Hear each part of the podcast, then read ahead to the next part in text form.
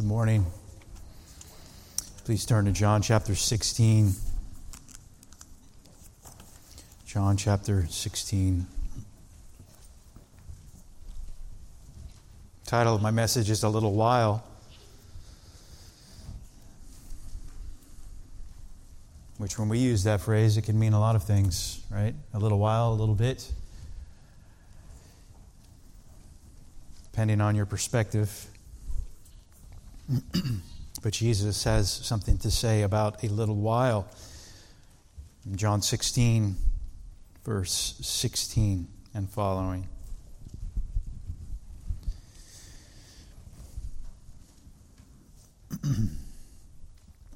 a little while and you will no longer see me, and again a little while and you will see me. Some of his disciples then said to one another, What is this thing he is telling us? A little while, and you will not see me. And again, a little while, and you will see me. And because I go to the Father.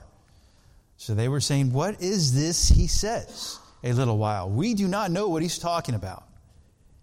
Jesus knew that they wished to question him, and he said to them, Are you deliberating together about this, that I said a little while, and you will not see me, and again a little while, and you will see me? Truly, truly, I say to you that you will weep and lament but the world will rejoice. You will grieve, but your grief will be turned into joy. Whenever a woman is in labor, she has pain because her hour has come. But when she gives birth to the child, she no longer remembers the anguish because of the joy that the child has been born into the world. Therefore, you too have grief now, but I will see you again, and your heart will rejoice, and no one will take your joy away from you. God, again, I ask for your help. I pray for the power of the Holy Spirit, the unction of the Holy Spirit, and the leading of the Holy Spirit for this preaching this morning. In Jesus' name, amen. I'm going to read by way of introduction this morning something from James Montgomery Boice and his commentary on the Gospel of John. He asks, are you one of those people who always wakes up in the morning with a smile on your face and a buoyant spirit in your heart? That's definitely not me. Uh, maybe some of you are like that, or have those in your family who are like that. He says, I am not, and I would agree with that. So I confess that when I come to the verse like Psalm, verse, uh, Psalm 30, verse 5, weeping may remain for a night, but rejoicing comes in the morning. I have to understand it in poetic terms, he says. It is worth trying to do this, however, for the idea of joy after a nighttime of sorrow is an important biblical theme. A lot of us can relate to that, right? Time of sorrow, but then joy coming in the morning. We have in this, in this passage, we have come to I tell you the truth, you will weep and mourn while the world rejoices. You will grieve, but your grief will turn into to joy. He says, As I look at these words, I suspect that this ambiguity is uh, intentional. It is not that the Lord is vague in his teaching, not at all. He makes things as clear as he possibly can make them. It is rather that by means of such ambiguity, he suggests more than one meaning. Here, the Lord is talking about a little while when he will not be seen a time marked by sorrow, and then after that space of time, another time when he'll be seen again, which there will be joy. Apparently, this apparently deliberately uh, suggests three different levels of interpretation. So he's saying there's three ways to really look at this. I narrow down to this first way. First, it can refer to Jesus' death and days of his entombment, during which he was not seen, and then the resurrection that follows with its renewed sight of him. Second, it can indicate the periods before and after Pentecost. For now, because of the ministry of the Holy Spirit, we see him in a spiritual way that has not been uh, possible previously. That is suggested in the tie in of these verses with what we have been proceeding. We've seen the ministry of the Holy Spirit, we have studied that. Finally, he says it may describe the church age, this short time in which we will not see Christ in our, with our physical eyes, but after which, when the Lord will return in glory, we will see him face to face and have earth sorrows transmuted into eternal joy. So I would say the first one is the main focus, and I would say by application, the third one is indeed for us as well this morning. But our first point is realization. Our first point is realization. Look at these ands in this first verse. In a little while, and you will no longer see me. And again, in a little while, and you and you will see me. So we see and we understand there's a time when they will not see Jesus. And there's a time when they're going to see him again. A little while. We have heard this before in chapter 7, verse 33 For a little while longer I am with you. Then I go to him who sent me, says the Lord. And then in chapter 13, verse 33 Little children, I am with you a little while longer. And in chapter 14, verse 19, after a little while, the world will no longer see me, but you will see me, he says. So we have heard this before. He has said this before.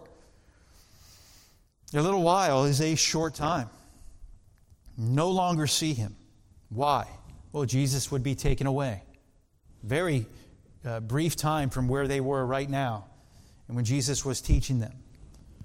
He would be taken away. There would be that mock trial. He would be tortured and crucified. He would die, and they would no longer see him. But a little while, and they would see him after his resurrection and before his ascension. The wording means a literal seeing of Jesus, not a metaphorical reference. So, seeing with their eyes. Much of his farewell address has to do with sending the Spirit. So some take this as a little while to mean after Pentecost. But it does seem best to take this little while as referring to the crucifixion, which was hours away. Hours away. And remember that they were struggling, they were grappling, they were hearing these weighty teachings by the Lord. And here they are. And he's saying, I will see you again. Jesus was preparing them for what would happen within hours. The absolute horror of the crucifixion, which none of us can even comprehend, really. I mean, we can read about it, we could watch, see an image of it, a video of it, a fake video of it, but to actually see it in person, we, we cannot comprehend such a, a horrific event after these years of being with Jesus. Think about this witnessing him being in control of every situation. Nothing was outside of his control, and they could see this. Even over the, the waves of the sea, they would witness this trial. This was a brief time away. We're talking hours away, and then we see the account in Matthew 26, verse 57. I'll read it for us. Those who had seized Jesus led him away to Caiaphas, the high priest, where the scribes and the elders were gathered together. But Peter was following him a at a distance, as far as the courtyard of the high priest, and entered in and sat down with the officers to see the outcome.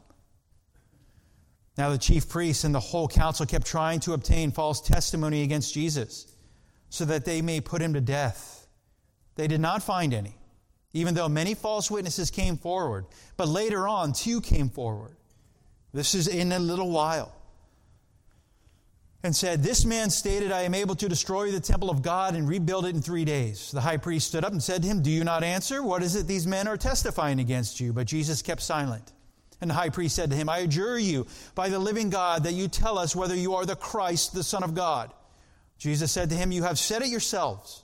Nevertheless, I tell you, hereafter you will see the Son of Man sitting at the right hand of power and coming on the clouds of heaven. Then the high priest tore his robes and said, He has blasphemed. What further need do we have to witness? Behold, you have now heard the blasphemy. What do you think? They answered, He deserves death. They spat in his face and beat him with their fists, and others slapped him and said, Prophesy to us, you Christ. Who is the one who hit you? This was happening in a little while from this time where Jesus was speaking. And then, at the feast of the governor, was accustomed to release for the people any one prisoner who they wanted. At that time, they were holding a notorious prisoner called Barabbas. So the people gathered together. This is in chapter 27, verse 17. Pilate said to them, Who do you want me to release to you, Barabbas or Jesus, who is called Christ? For he knew that because of envy they had handed him over. While he was sitting on the judgment seat, his wife sent him a message saying, Have nothing to do with that righteous man, for last night I suffered greatly in a dream because of him. But the chief priests and the elders persuaded the crowds to ask for Barabbas to be put eh, for Barabbas and to put Jesus to death. And then we see, indeed, what happened. And as they yelled, Crucify him, crucify him. And Pilate handed him over to be crucified. This was what would happen in a little while. Some of the disciples then said to one another, What is this thing he is talking about? A little while. So picture this scene the disciples, 11 of them, going back and forth, at least some of them. A little while, and, and, and you will not see me, a little while, and, and you will see me. And because I go to the Father, so they threw that in as well from before. They were saying, What is this that he says, a little while? We do not know what he was talking about, what he's talking about. Notice none of them said, Oh, maybe this is it, what he's talking about. This has got to be it right here. I know. No. They were discussing these things back and forth. Was there a contradiction? These disciples were puzzled. They were unsure, ignorant of these things. Yet they discussed it amongst themselves and they didn't do what? They did not ask Jesus, who was right there. They did not say, What does this mean? Why not? Fear? Doubt? Pride? Sometimes we can be so prideful we won't ask a question, right? And someone with the answer standing there right before us. And we think maybe we know it. They linked together a little while, and because they go to the Father. So either they perceive there is a link, or they, and they are continuing on with the, with the comments uh, of verse 10. They're trying to put together the pieces, yet they're not asking Jesus to explain it to them. They seem to be focused on a little while and when and how long. And oftentimes that's what people focus on today. When will the Lord return and how long will this be? And then will it be here and this and that? But something to really focus is when they said, We do not know what he is talking about. Great. At least they admit in some way their ignorance regardless of any pride, lack of faith, whatever they had, at least they said, We do not know what he is talking about. They knew their limitations, at least right there. Knowing your limitations, like someone who works on a house project and they think they're a handyman and the job is just bad, right? And he didn't know his limitations. Or there's a guy at the gym recently. Pretty uh, big gentleman. I would say uh, we would call him swole or jacked in our vernacular today. Okay, and so uh, I'm sitting there doing my own thing, rowing and such. My back is feeling pretty good at this point. I have a lower back injury, so good days and bad days. And there wasn't that many people there, and he looks at me and says, Can you spot me? And I said, Okay. And he's sitting there doing tricep extensions with a 100 pound dumbbell and it's on the ground there, and I can pick up 100 pounds. I just not don't do it often. And he says, you know, can you hand this to me and spot me? I'm like, sure. Hand it to him, pick it up first time. Boom, he's sitting there going with all these reps. I'm like, wow, impressive, considering the guy's in his 60s. And he gets done again, and he saying thank you and such. And I've seen him there before, never talked to him before, ever. I've got my head earbuds in or whatever, he's got his. And so I go about my thing. He's like, I'm going to need another spot again. I'm like, great. And there in the other room is a meathead who could have picked it up with like one hand and handed it to him. But here I am saying, you know what? I got a lower back injury. I'm right here. Knowing my limitations, pick it up the second time, I feel a little move in the lower back. You know what I mean? A little move. Nevertheless, thankfully, I was okay uh, later on that day. But I, I got to talking to the guy. And I said, you know, just curious, you're in pretty good shape. How old are you? He's like, I'm 63, almost 64. It's like, really? You know, he's sitting there cranking out. And he says his, his wife gives him a hard time. He says, Why don't you just exercise like regular 64 year olds? And he started, he looked at and he started pointing around. He's like, I don't want to look like the rest of these guys.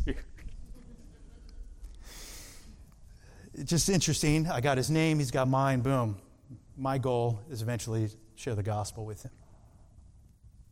But I should have known my limitations at that point. Said, hey, grab the meathead, and I'll just continue on in my, my workout.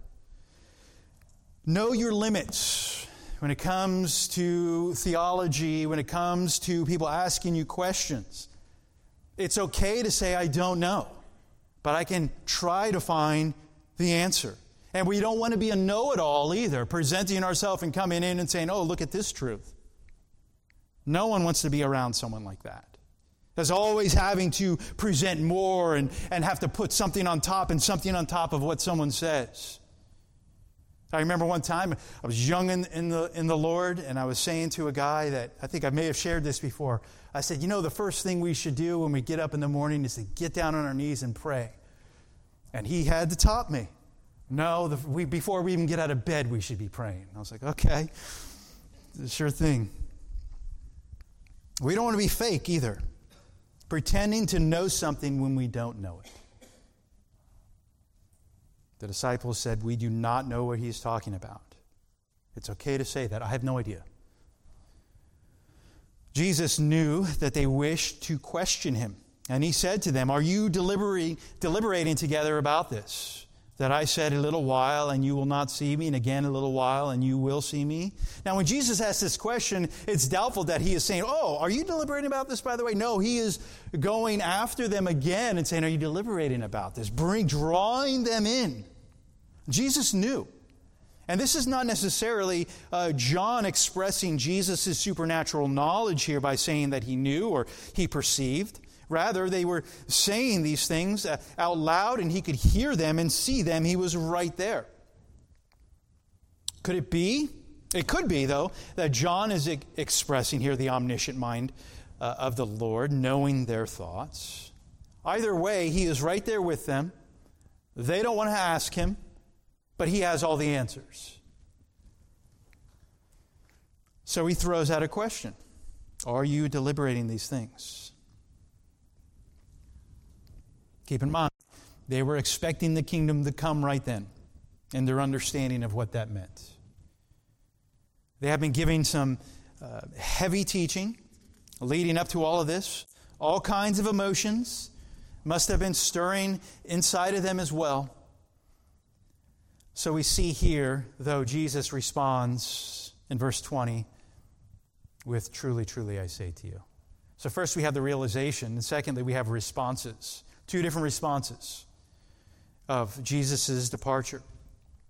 Truly, truly, I say to you, and we understand what this means. The following words, the following things Jesus are going to say are very important, profound, so they better pay attention. And when we see, Verily, verily, I say unto thee, or Truly, truly, I say to you, uh, we pay attention as well. You will weep and lament. He is saying that the time they're going to have is going to be very, very difficult. And this is just hours away. And there is nothing that can be done about this. You will weep, you will lament, while the world will respond with joy. The world is going to rejoice, but you will grieve.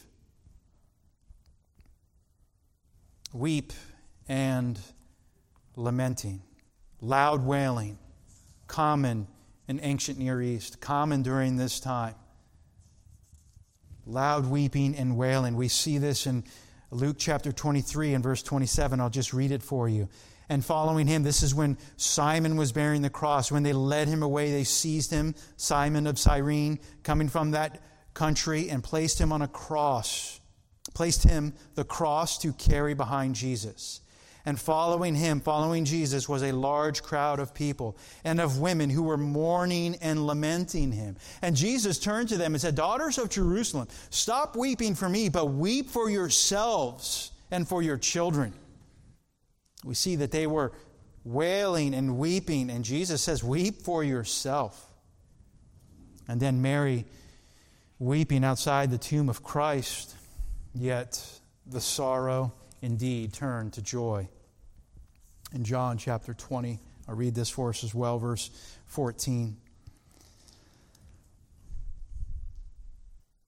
When Jesus had said to her, Woman, why are you weeping? She turned around and saw Jesus standing there and did not know that it was Jesus. Jesus said to her, Woman, why are you weeping? Why, what, who are you seeking? Supposing him to be the gardener, she said to him, Sir, if you have carried him away, tell me where you have laid him, and I will take him away. Jesus said, said to her, Mary. She turned and said to him in Hebrew, Rabboni, which means teacher. Jesus said to her, Stop clinging to me, for I have not yet ascended to the Father. But go to my brethren and say to them, I ascend to my Father and to your Father, and my God and your God. Mary Magdalene came announcing to the disciples, I have seen the Lord and that he has said these things to her. Indeed, grief turned into joy right there for Mary. Deep grief turned to joy. Although Jesus does not define this closely nor specifically here, this uh, rejoicing and grieving uh, in chapter 16 and verse 20, who does the turning from grief into joy in the life of a believer? The Holy Spirit of God. If we do not have the Holy Spirit of God, we cannot have this joy that Jesus is talking about. If you do not know Jesus, you cannot have this joy that Jesus is talking about. Grief into joy, they may not have grasped exactly the hows and the whats and the whens this would take place.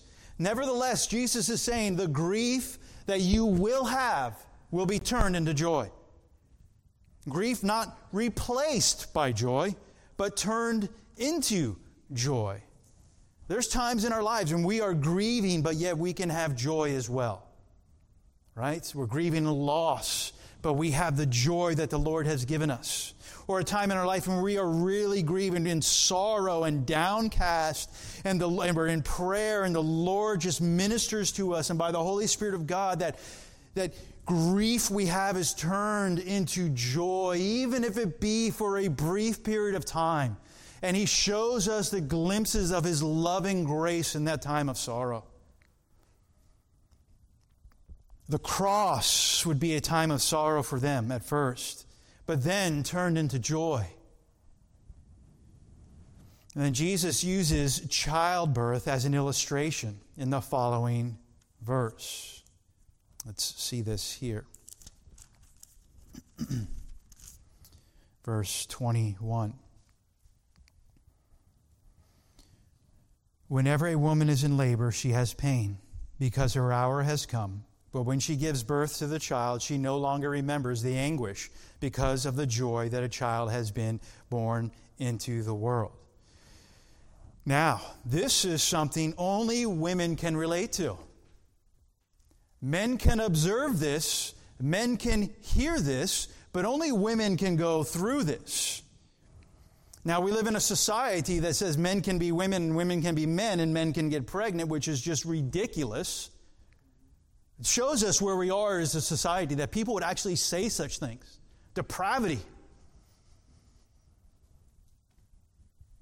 Even there's an emoji of this a pregnant man. The Bible is clear here. Whenever a woman is in labor, she has pain because her hour has come. Let me read this from Leon Morris. Elsewhere in Scripture, the thought of the travailing woman is generally used to bring about such thoughts as the suddenness and the uh, inevitability of birth when the time has come. Here, the thought is rather the contrast between the state of mind of the mother before and after the birth. During travail, she is in great distress. But when the child is born, the distress is forgotten. What matters then is that a child is born into the world. And that should matter too. There's various perspectives, at least there was when I come from, is where are they going to have the child? Are they going to do home birth? Oh, are they going to go to a midwife center or are they going to go to the hospital? Right? And there's various perspectives, and people hold this to a hold to a particular perspective like they are more holy because they are choosing this way. Why don't they just all rejoice that a child is born healthy in this society? So let us not hold to that. Let us, uh, uh, let us not hold to such positions in such a way we alienate others in such perspectives of where a child is going to be born, how a lady chooses to do this. Uh, in fact, she's the one that actually has to go through it, right? The background of these words is found in Old Testament passages, which combines the thoughts of childbirth and resurrection. Such passages point to an anguish like that of childbirth from which the new Israel would emerge. This leads to the well known thought of the birth pangs that would precede the coming of the Messiah. Such thoughts are important as an understanding of the present passage. Why is Jesus is using this illustration here. This grief turned into joy. And most of us, if not all of us, in some way can relate to verse 21 if lady going through this, if man being able to observe this. Many applications for us, this grief turned into joy. But for the disciples, they were about to witness the horrors of the Lord being crucified. And it's not clear how many of the disciples witnessed which part of the crucifixion. All of it, some of it. But they knew that at that time Jesus was suffering and would die. And the best that we can relate to such a situation is in when we know someone is going to suffer physically and we are not right there, like at this time. But this is the Son of God suffering excruciating for, the, for sinners like, like us.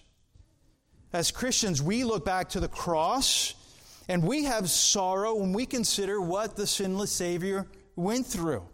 When we consider the garden, when we read that, it ought to cause us to have somewhat of sorrow when we consider these things. We grieve also when His name is mocked today, do we not? Do we still cringe when we hear the Lord's name used in vain? Or are we so desensitized to that?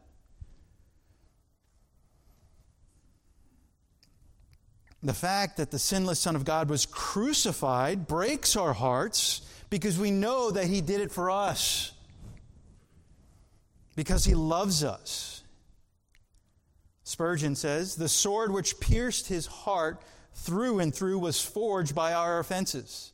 The vengeance was due for sins which we had committed, and justice exacted its rights at his hands. Consider, Christian, the reality that your sins caused Jesus to suffer an agony and die on a cross. We should be grieved by this, but our grief, our grief is turned into joy, is it not? We would agree with the Apostle Paul in Galatians chapter 6, verse 14, but may it never be that I would boast except in the cross of our Lord Jesus Christ. That is what we always go back to, through which the world has been crucified to me and I to the world. And Mr. McGuire this morning spoke of this new song we have in our mouths. Revelation chapter 5, verse 9. They, they sang a new song Worthy are you to take the book and to break its seals, for you were slain and purchased for God with your blood men from every tribe and tongue and people and nation. This new song, this grief turning into joy. But the contrast to that, the other response is, as Jesus says, the world will rejoice. And this goes back to what we have been studying of how much the world hates Jesus and hates Christians. The world will rejoice. Direct, complete, violent contrast to the reaction from the disciples. The world, we remember from verse 18 through 24 and, and other scriptures, hates Christ and would rejoice when he was crucified and put in the tomb. If there's one thing that this world rejoices in today, it's that Jesus is no longer here on this earth. If the world had a chance to murder the Son of God, Jesus Christ, again, they would do so and they would celebrate it. I think it was Washer who gave a hypothetical example here that if Jesus were to open the door to hell right now and give those in hell another chance to come out, all they would have to do is bow the knee to him. What would they do? They would curse him. They would exclaim that they would rather spend eternity in anguish than bow the knee to him and they would slam the door on his face. That's how much hatred this world has for Christ. The response the world rejoices, but we as Christians, we have grief that is turned into joy. And Jesus says, This joy, and no one will take your joy from you. Look at verse 22. Rejoicing. So we have realization, responses, and rejoicing. Therefore, you too have grief now, but I will see you again, and your heart will rejoice, and no one will take your joy away from you. Jesus, our compassionate Savior, recognizes and acknowledges that they have grief. And he recognizes and acknowledges when we are grieving as well. And for them, it's a grief that will increase. Pain they are going through now, pain as they see Jesus suffering, pain when he dies. But it's not the end of it, is it? He says, you, you have grief now, but I will see you again. He doesn't say, You will see me, Jesus says, I will see you again. Emphasis is on Christ seeing his people, Christ caring for his people, Christ regarding his people. I will see you again. As if his desire is to see them again. And then your heart will rejoice. When would this be for them? It would be after his resurrection when they would see him face to face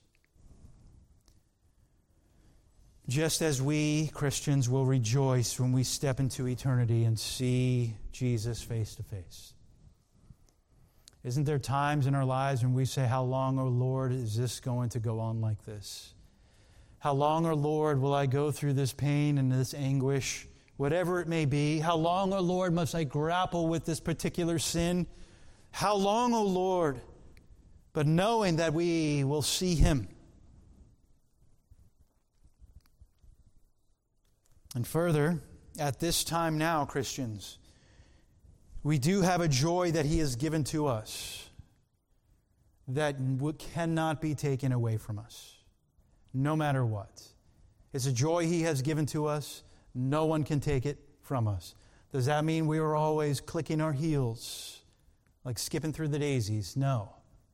There's times when we are going through hard times. We're not feeling joyful especially first thing in the morning, as Boice mentioned.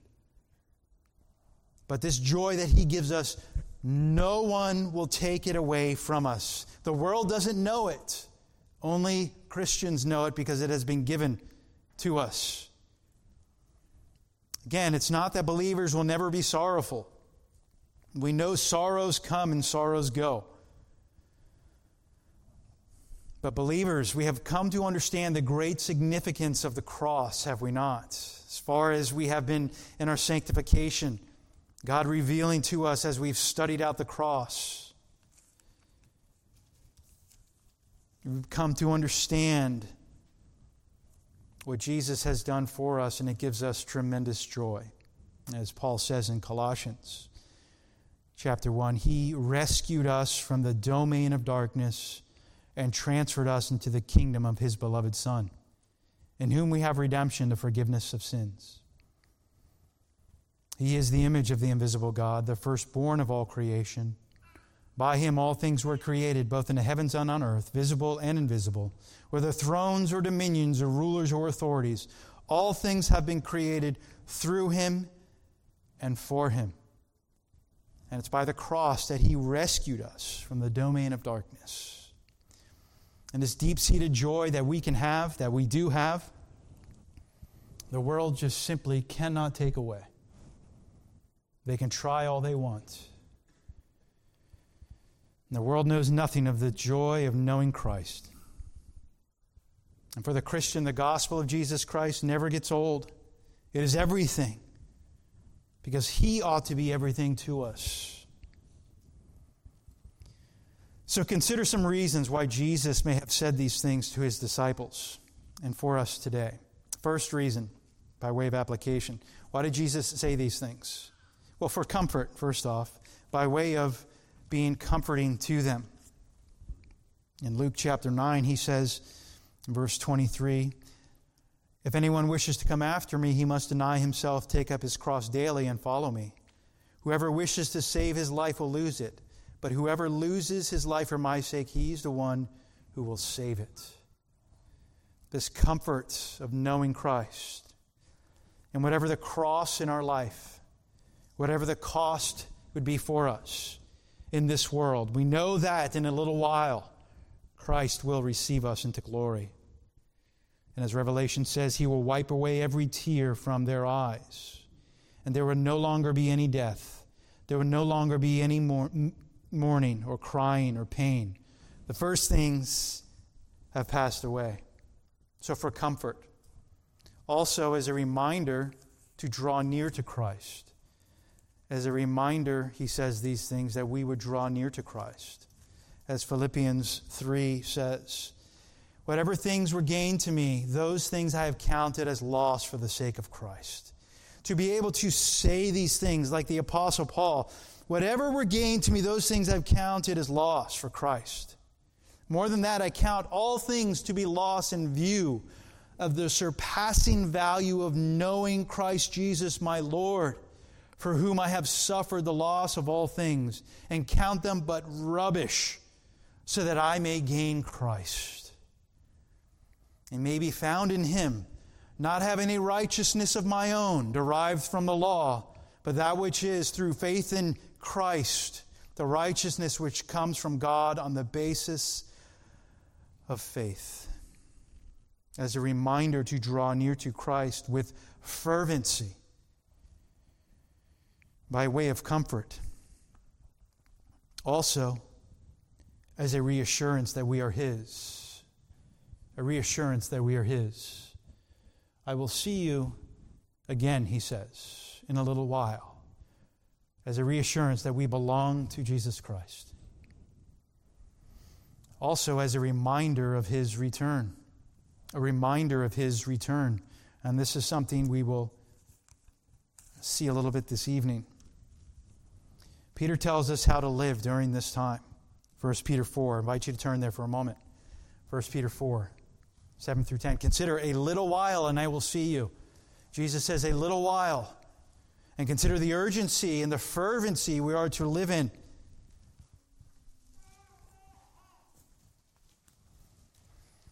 This realization that he gives us and the responses to what he says, the responses that are different from a Christian from the world, and this rejoicing that we have, this joy that no one can take away. And these reminders and these reasons Jesus may have said these things by way of comfort, reminder to draw near to Christ, as a reassurance that we are His, and a reminder of His return and how we are to live uh, in this time. Chapter 4 of 1 Peter and verse 7. Think of Peter writing this letter later on. The end of all things is near. Therefore, be of sound judgment and sober spirit for the purpose of prayer. This sound judgment and sober spirit, these are uh, actions that go together. They are not to be separate, to be of a, a sound mind and to be of sound or sober spirit. For what purpose? For the purpose of prayer. And he says, The end of all things is near. If we consider the end of all things is near, and Jesus says, In a little while I will see you, how much more should we be meeting together and praying together as uh, uh, Hebrews, I believe it's chapter 10, tells us to do, not less and less and less, but more and more and more as The end of all things is near. As Jesus says, in a little while, and I will see you. We are to live with urgency and fervency, not to kick back. And sober spirit, sound mind for the purpose of prayer. And above all, keep fervent in your love for one another, because love covers a multitude of sins. Indeed, the love of some will grow cold, the scripture says. Be hospitable to one another without complaint. And each that has a gift given from God, each one has received a gift. Employ it in serving one another as good stewards of the manifold grace of God. And we'll see the rest, um, Lord willing, this evening. Again, the realization, the responses, and the rejoicing. And Jesus says these things in a little while. I will see you again by way of comfort, by a reminder that we are to draw near to Christ with fervency, the reassurance that we indeed belong to Him, and as a reminder of His return. Let us pray.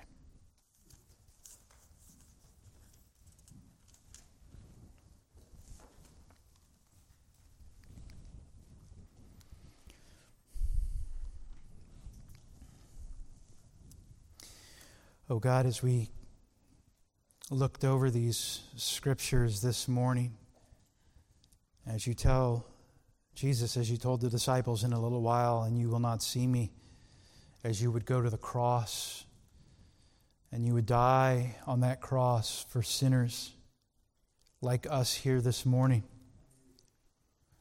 You would die on the cross, you would absorb the wrath of the Father. You would die for sinners. You who knew no sin would become sin on our behalf, so that we might become the righteousness of God in Christ. You made a way. Jesus says, I am the way, the truth, and the life, and no one comes to the Father but by me. We consider that you went to the cross, Lord, and that ought, to cause us to grieve, but it also causes us for our grief to turn into joy because you know you did that for us and you did that for your glory. You did that out of love for your people. And that ought to cause those in here who do not know Christ to turn to Christ, knowing that the cross is the only way, knowing that Jesus is the only way, knowing that the, the narrow gate is the only way, and repentance and faith is the only way. And bowing the knee to Jesus is indeed the only way that they could have forgiveness of their sins.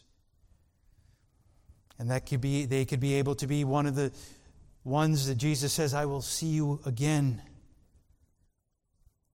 We know that every knee will bow and every tongue will confess Jesus as Lord to the glory of the Father. God, let it be that everyone under the sound of my voice is prepared to meet Jesus Christ as Savior, prepared to stand before Him. That none would leave here on a beeline to hell. Lord, help us to embrace your word today that we have studied and that it would change our hearts for the better. And we glorify you. In Jesus' name, amen.